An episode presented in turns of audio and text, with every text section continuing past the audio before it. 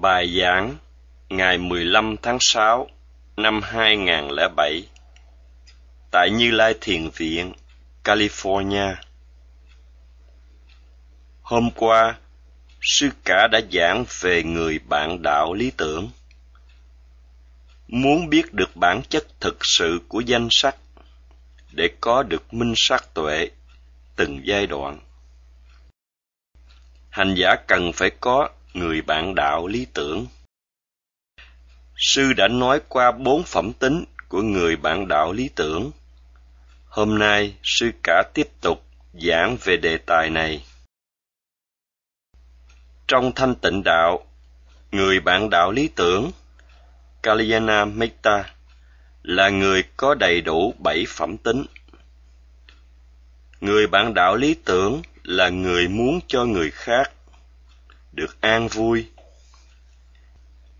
Luôn luôn muốn cho người khác cải thiện và phát triển tốt hơn. Người có đủ bảy phẩm tính chắc chắn là người bạn đạo lý tưởng. Nếu chọn một người bạn hay người thân có phẩm tính thấp hơn mình, bằng mình hay hơn mình, so theo tiêu chuẩn bảy phẩm tính hành giả có thể thấy, xem chính mình và những người bạn đó có được bao nhiêu phẩm tính như người bạn đạo lý tưởng. Nếu một người có được bảy phẩm tính là người có khả năng làm vì lợi lạc cho người khác. Đó là những gì giải thích theo chú giải của thanh tịnh đạo. Người được người khác thương mến bởi nhiều nguyên nhân. Nguyên nhân gì làm cho một người được thương mến? Trong chú giải tăng chi bộ kinh và chú giải thanh tịnh đạo, người bạn đạo lý tưởng có được đức tin và sự tự tin. Saddha Sampano Người bạn đạo lý tưởng có đức tin và tự tin về nghiệp quả làm tốt, gặp tốt. Làm xấu, gặp xấu. Giống như nếu ăn thức ăn, thích nghi, sẽ làm cho hết đói và bổ dưỡng cho cơ thể. Nếu ăn thức ăn không thích nghi, sẽ bị nhiễm độc. Cùng thế ấy, nếu giữ gìn thân khẩu ý tốt đẹp, cá nhân sẽ hưởng lợi lạc. Nếu có thân khẩu ý xấu xa cá nhân sẽ bị hại người bạn đạo lý tưởng có đức tin và tự tin, nơi nghiệp quả Sataya Watu là những gì đáng được tin. Hành giả phải hiểu phẩm tính khéo tuyên giảng của giáo pháp Swakato. Giáo pháp Đức Phật được dạy có phương pháp, có nhân, có quả, nhân nào, quả đó. Nếu một người làm thiện nghiệp qua thân khẩu ý, sẽ làm cho thân khẩu ý trong sạch, và do vậy không bị hiểm nguy, không bị sợ hãi. Giáo pháp cho thấy phương pháp tu tập và kết quả từ sự tu tập đúng phương pháp tu tập đúng phương pháp tâm được trong sạch vì thấy rõ sự thật như vậy là phẩm tính khéo tuyên giảng Swakato. Do đó, giáo pháp được giảng dạy có phương pháp, có phẩm tính khéo tuyên giảng. Nên hành giả có đức tin và sự tự tin nơi giáo pháp. Hành giả còn tin rằng trong tăng đoàn có những người tu tập theo giới định tuệ. Tin rằng có kiếp sống trong quá khứ, hiện tại và vị lai. Hành giả tin những gì có thể xảy ra qua sự suy tư về những gì hành giả đã kinh nghiệm do tin nơi nhân quả, hành giả tin, những quả tốt hay xấu, là kết quả của các nghiệp thiện hay bất thiện, là những gì mà cá nhân làm chủ. Có đức tin và tự tin nơi nghiệp, hành giả sẽ tránh xa, không làm điều xấu. Không có những cư xử xấu hành giả tránh xa sự bất thiện, giống như tránh xa thức ăn độc hại. Do vậy mà người này thu thúc thân khẩu qua sự giữ giới. Nhờ làm điều thiện lành nên giữ giới tròn đầy và cũng có được kiến thức về kinh điển. Hành giả biết được cách tự kiểm soát tâm và bản thân. Do tự kiểm soát mình nên bảo vệ được người khác. Có được sự hiểu biết qua kinh điển, hiểu biết phương pháp kiểm soát, nên từ bỏ sự cư xử xấu xa. Từ bỏ sự cư xử xấu xa đem lại điều tốt đẹp và làm cho đời cá nhân được thăng tiến do có được đức tin và sự tự tin, hành giả giữ tròn đầy giới đức và đồng thời có được sự hiểu biết về kinh điển. Người có được cả hai phẩm tính này rất hiếm có. Khi chọn một người hướng dẫn, người hướng dẫn cần phải có phẩm chất. Đức phật là người có được phẩm tính, chánh biến tri. Ngài là người tự bản thân nơi ngài có trí tuệ mà không có thầy dạy. Ngài có trí tuệ hiểu biết mọi chuyện, chánh biến tri. Ngài có thể hướng dẫn chúng sinh điều gì cần phải thu thúc và điều gì cần phải làm ngài có đầy đủ trí tuệ và giới hạnh. Vicharana, minh hạnh túc. Và ngài còn có tâm đại bi. Nếu một người biết được những gì không nên làm và những gì nên làm mà không có lòng bi mẫn người này sẽ không ngăn cấm người khác làm những điều xấu xa. Chỉ khi nào có lòng bi mẫn thì mới chỉ giúp người khác.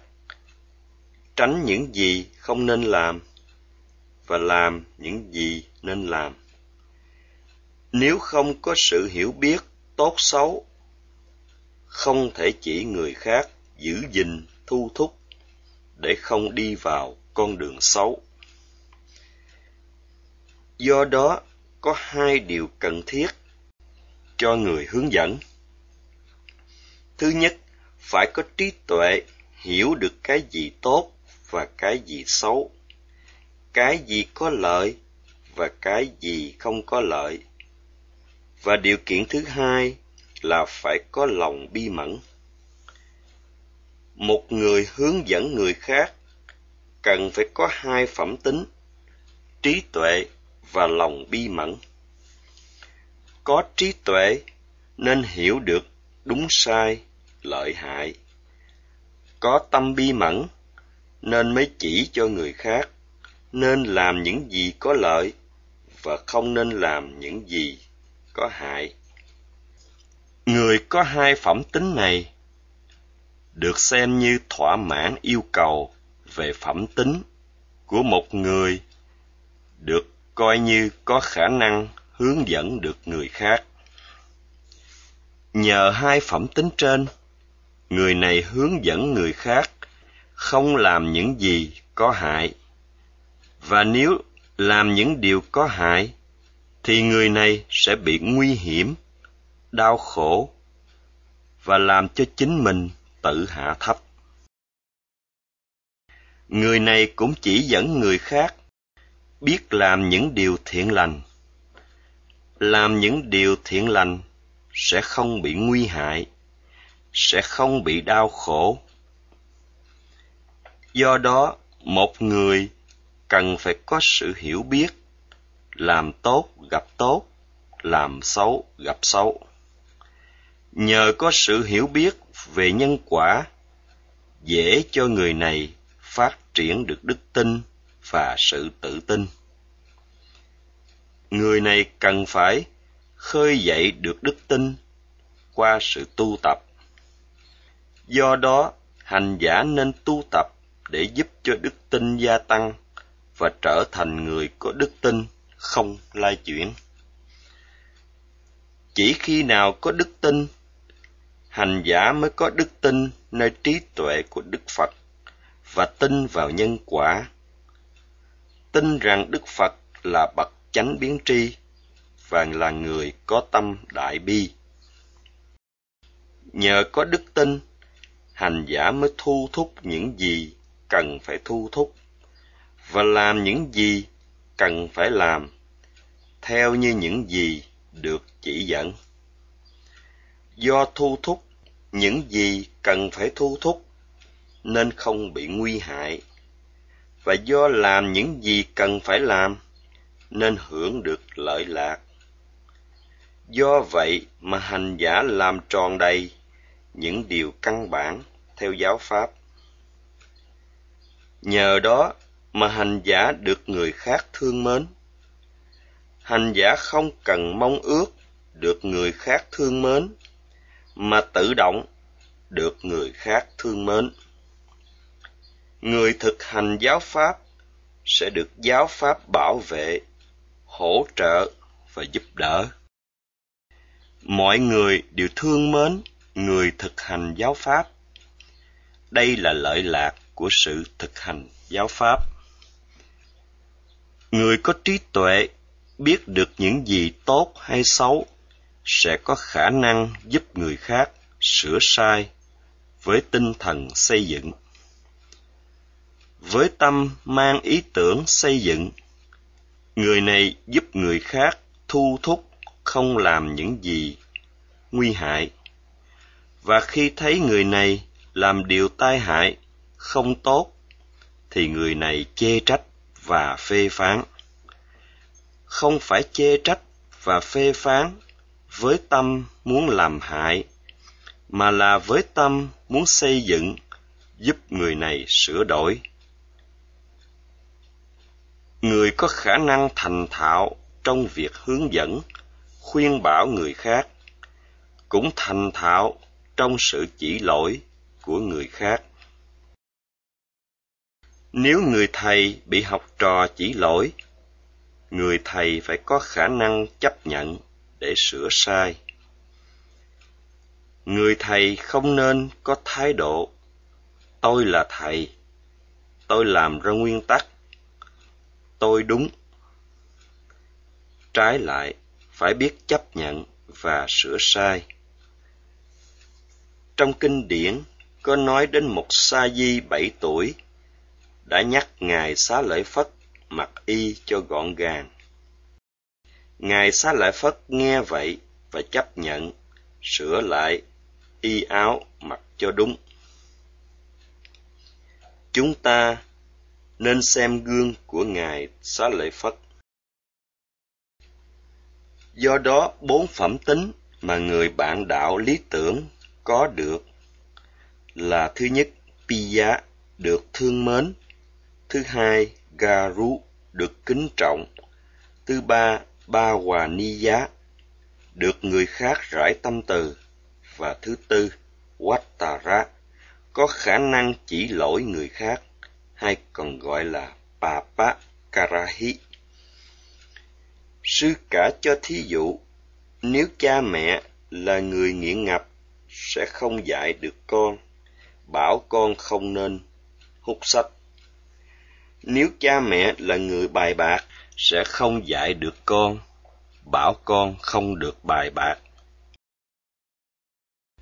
Do đó, muốn dạy con, cha mẹ phải làm gương tốt. Gambira Kathang là khả năng giải thích những điều thâm sâu của giáo pháp. phải là người có sự hiểu biết về kinh điển. Có hai loại hiểu biết. Hiểu biết qua kinh điển, agama sutta, và hiểu biết qua thực hành, adigama sutta. Hành giả cần phải nghe pháp và tu tập đến chừng mực nào đó mới hiểu được giáo pháp. Người thầy dạy cần phải có cả hai, hiểu biết qua kinh điển và hiểu biết qua thực hành. Người thầy phải có khả năng giải thích, đây là lý thuyết, đây là thực hành. Nhờ đó, hành giả có sự kết hợp từ hai sự giải thích về lý thuyết và thực hành, nên hành giả mới tìm được giải đáp. Muốn là người thầy có đầy đủ khả năng giảng dạy, người này cần phải có hai sự hiểu biết về lý thuyết và thực hành. Người này phải có khả năng giải thích về tứ diệu đế, nhân quả, thập nhị nhân duyên, và theo tăng chi bộ kinh người thầy cũng phải có khả năng giải thích những điều thâm diệu như các tầng thiền, tứ niệm xứ hay đạo quả. Nếu chỉ giải thích tứ diệu đế về mặt lý thuyết suông, thì không dễ cho người khác hiểu được. Hành giả phải hành thiền để hiểu thế nào là khổ, là diệu đế thứ nhất cả thân này là sự thật về khổ. Thấy, nghe, ngửi, nếm và đụng chạm, vân vân, là khổ. Căn cứ trên diệu đế thứ nhất, nếu người cho những điều này là tốt, sự thấy là tốt là dễ chịu, sự nghe là tốt là dễ chịu, thì sẽ trở nên dính mắc vào đó và rồi phát sinh tham ái tà nhã. Và chính tham ái là nguyên nhân khổ. Người thầy dạy phải giải nghĩa về tham ái. Sự dính mắc vào sự nghe và sự thấy là nguyên nhân khổ. Sự chấm dứt nguyên nhân và kết quả của khổ là sự diệt khổ, niroda tức là diệu đế thứ ba, sự diệt khổ. Muốn thực chứng diệu đế thứ ba, cần phải tu tập tam học với định tuệ. Hay nói cách khác, tu tập bát chánh đạo.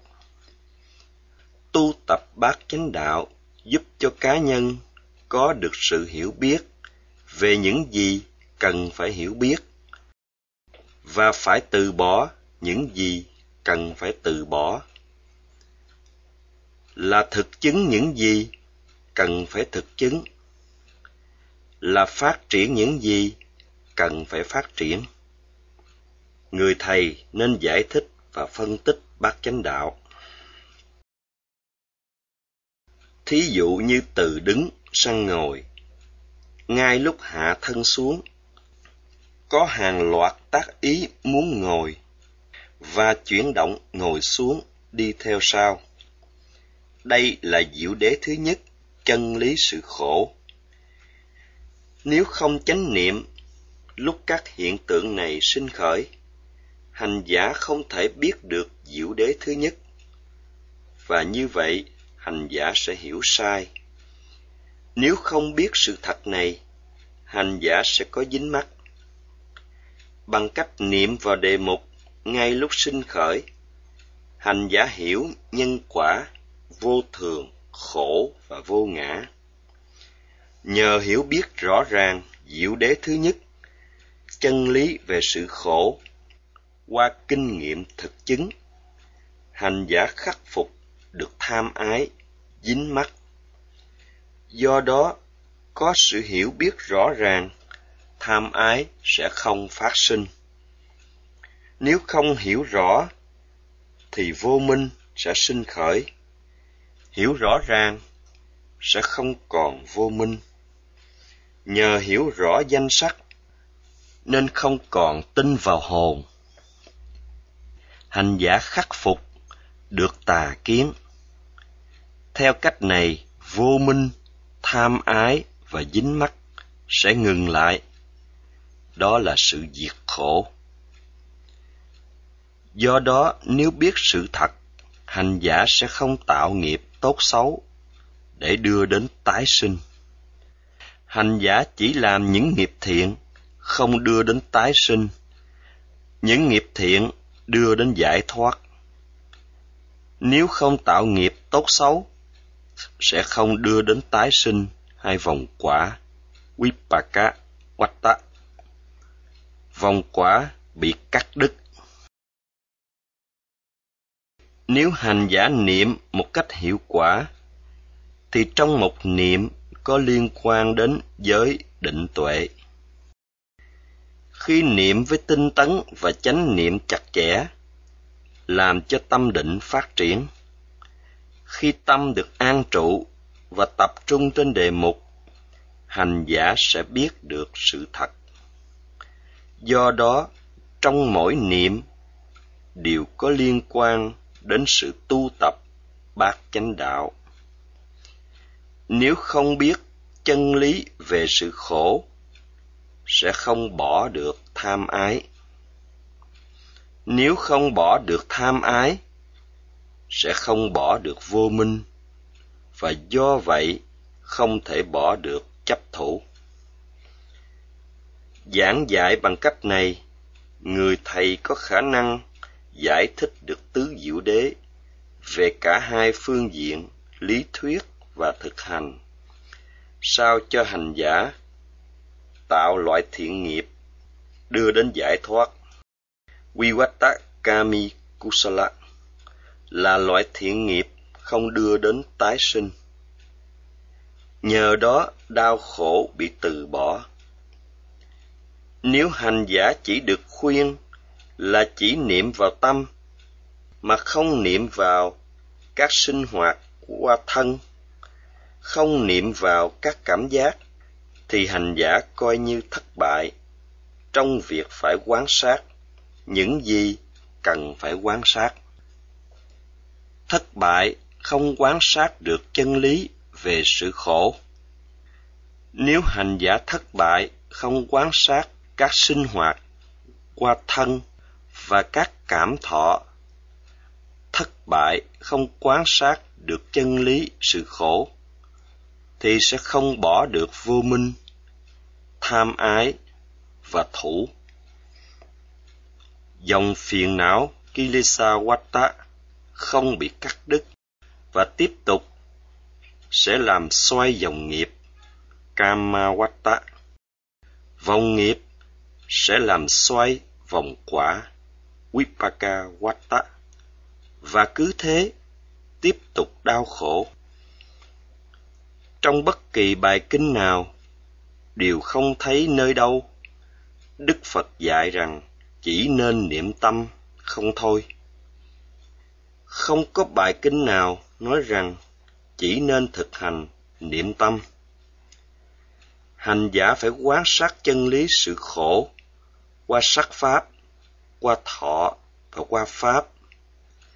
Do đó bên trong thân có vật chất, có cảm thọ và có các sinh hoạt khác sinh khởi. Hành giả cần phải niệm liên tục vào các đề mục này. Nếu hành giả không niệm vào thân, thọ, pháp, hành giả sẽ không biết được chân lý sự khổ hành giả sẽ hiểu sai lạc. Và như vậy, hành giả không tu tập đúng theo lời dạy của đức phật. Do đó, hành giả hãy xem mình có thật sự tu tập đúng theo lời dạy của đức phật hay không. Đức phật dạy hành giả hãy niệm vào đề mục chính là vật chất, vốn thấy rõ nhất, nổi bật nhất và trong khi quan sát đề mục chính, nếu có đề mục nào khác sinh khởi, nổi bật hơn đề mục chính, hành giả hãy quan sát đề mục phụ. Khi kinh hành, hành giả niệm vào đề mục chính là sự dở, bước, đạp. Nhưng có sự chỉ trích cho rằng quan sát dở, bước, đạp trong khi đi là phí thì giờ.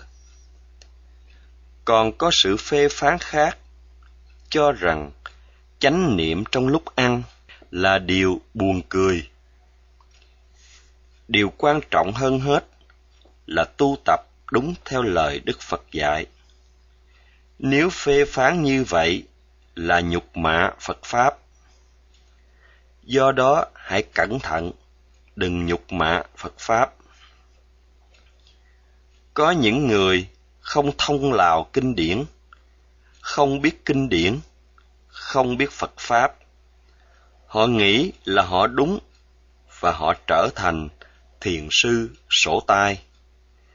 Vì lẽ đó, hành giả nên tìm đến người bạn đạo lý tưởng, tìm sự hướng dẫn từ người bạn chân thật. Trong sự tu tập thiền tứ niệm xứ, hành giả quán sát những gì sinh khởi trong thời điểm hiện tại là quán sát diệu đế thứ nhất. Khi hiểu diệu đế thứ nhất, sẽ hiểu ba diệu đế còn lại. Tiếp tục tu tập, hành giả phát triển tuệ minh sát qua từng giai đoạn.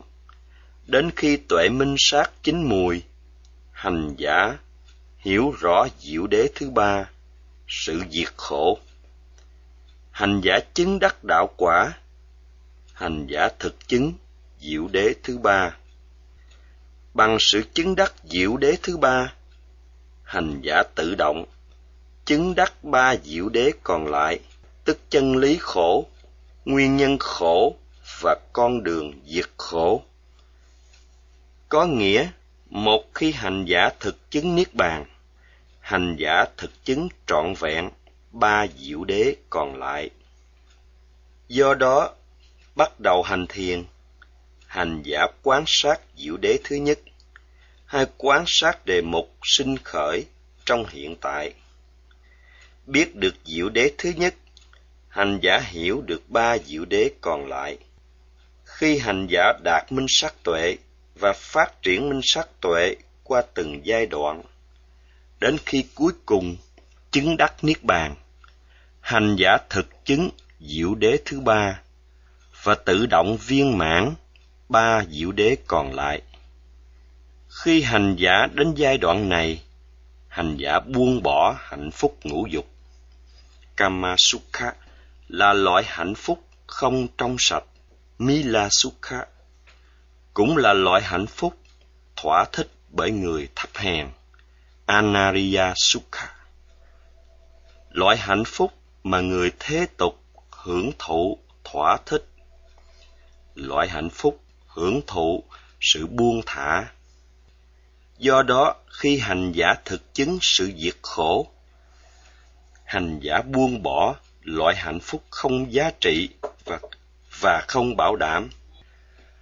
Do đó, khi hành giả thực chứng sự diệt khổ hành giả buông bỏ loại hạnh phúc không giá trị và không bảo đảm.